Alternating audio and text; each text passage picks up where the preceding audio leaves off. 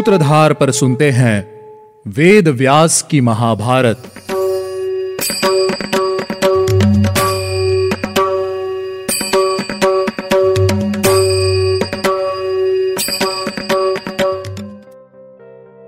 आप सुन रहे हैं सूत्रधार प्रस्तुति वेद व्यास की महाभारत का तीसरा एपिसोड।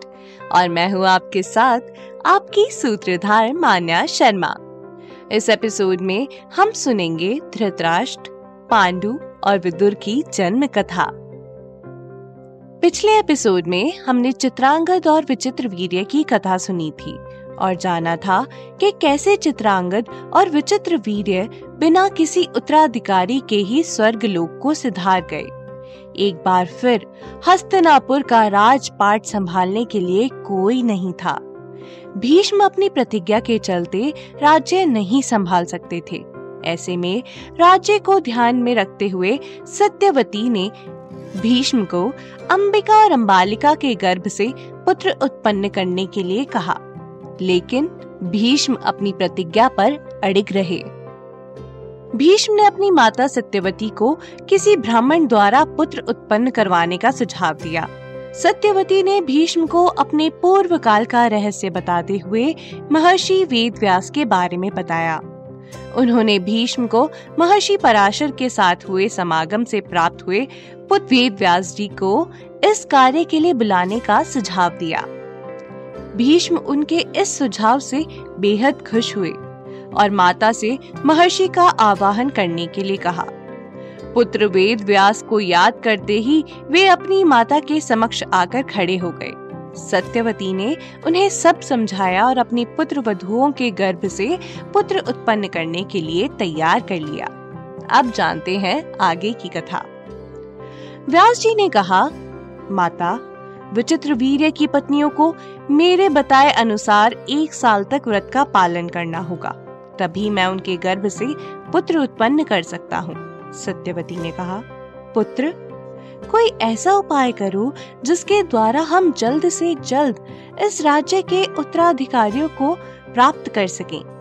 बिना राजा के राज्य अनाथ हो जाता है और फिर नष्ट हो जाता है। इसीलिए कुछ ऐसा उपाय करो जिससे ये जल्द से जल्द गर्भ धारण कर सके। नवजात राजकुमारों के पालन पोषण का दायित्व भीष्म के ऊपर होगा। व्यास जी ने कहा माता, यदि यही आपकी इच्छा है तो मैं समय का नियम किए बिना आपको जल्द से जल्द अपने भाई के लिए पुत्र प्रदान करता हूँ आवश्यक है कि वो दोनों देवियाँ मेरे असुंदर रूप को देखकर ना डरें। यदि अंबिका मेरी गंध, रूप, साधु वेश और शरीर को सहन कर पाए तो वह आज ही एक पुत्र को अपने गर्भ में प्राप्त कर सकती है आप अंबिका से कहना कि वह स्नान आदि करके शुद्ध होकर मेरी प्रतीक्षा करे। मैं आधी रात को आऊँगा, ऐसा कहकर व्यास जी अंतर्धान हो गए। सत्यवती ने अपनी पुत्र वधु के पास जाकर धर्म और अर्थ से भरे हुए कल्याणकारी शब्द कहे। सत्यवती ने अपनी पुत्र वधु से कहा, अंबिका, इस कुल को बचाने के लिए तुम देवताओं के समान तेजस्वी पुत्र को जन्म दो। जो इस राज्य का पालन पोषण कर सके। सत्यवती ने अंबिका को समझा बुझाकर बड़ी जद्दोजहद कर आखिरकार उसे मना ही लिया। रात को अंबिका साज श्रृंगार कर व्यास जी का इंतज़ार करने लगी। उसे लगा कि शायद भीष्म उसके कक्ष में आने वाले हैं, लेकिन अगले ही पल वहाँ महर्षि वेद व्यास शरीर पर घी चुपड़े हुए, यानी कि शरीर पर घी लगाए हुए, उसके सामने आकर खड़े हो गए। व्यास देव श्याम रंग के थे। उनकी बड़ी बड़ी जटाएँ थी, भूरे रंग की दाढ़ी, मूछ थी। एक आम इंसान का उनको देखकर भयभीत होना काफ़ी आम था। व्यासदेव को देखकर अंबिका घबरा गई और उसने डर के मारे आँखें बंद कर ली। माता के कहे अनुसार व्यासदेव ने अंबिका के साथ समागम किया, लेकिन अंबिका ने डर के मारे एक बार भी उनकी ओर नहीं देखा। जब व्यास जी महल से बाहर आए तो माता सत्यवती ने उनसे पूछा, बेटा, क्या अंबिका के गर्भ से किसी गुणवान पुत्र का जन्म होगा? व्यासदेव ने उत्तर देते हुए कहा, माँ वह दस हज़ार हाथियों के समान बलशाली, सौभाग्यशाली, महान पराक्रमी होगा। उसके स्वयं सौ पुत्र होंगे, लेकिन वह बालक नेत्रहीन होगा। सत्यवती ने कहा कि कुरुवंश का राजा अंधा हो, यह संभव नहीं। सत्यवती ने कहा, पुत्र, तुम एक और पुत्र की उत्पत्ति करो। व्यासदेव ने तथास्तु कहकर हामी भरी और वहाँ से चले गए। प्रसव का समय आने पर अंबिका ने एक अंधे पुत्र को जन्म दिया, जिसका नाम धृतराष्ट्र रखा गया।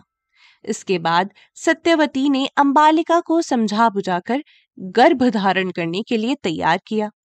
फिर नियोग की विधि से व्यासदेव ने अंबालिका के साथ समागम किया।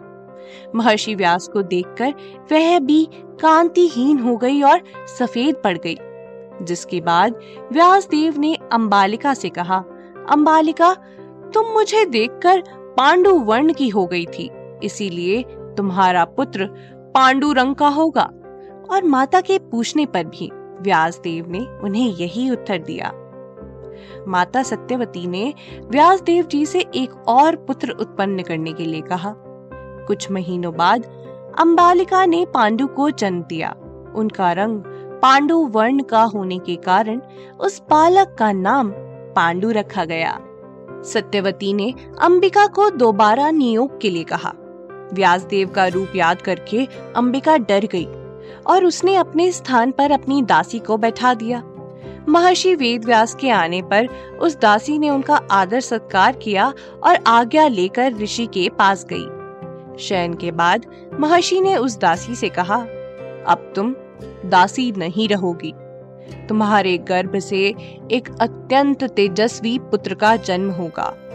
यह बालक धर्मात्मा होगा और बुद्धिमानों में श्रेष्ठ होगा। आगे चलकर उस दासी ने भी एक पुत्र को जन्म दिया, जिसका नाम विदुर रखा गया।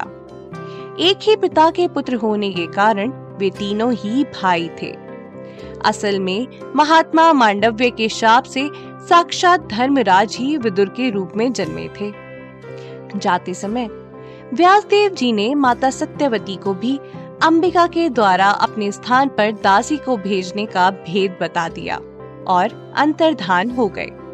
अब सवाल ये उठता है कि आखिर महात्मा मांडव्य ने धर्मराज को क्या शाप दिया और क्यों दिया?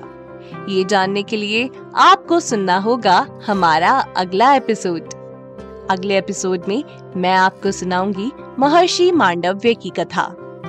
उम्मीद है आपको हमारा यह एपिसोड पसंद आया होगा। अगर आप इस एपिसोड से रिलेटेड कोई भी सवाल पूछना चाहते हैं तो हमारे social media platform Twitter Facebook Instagram पर हमसे संपर्क कर सकते हैं।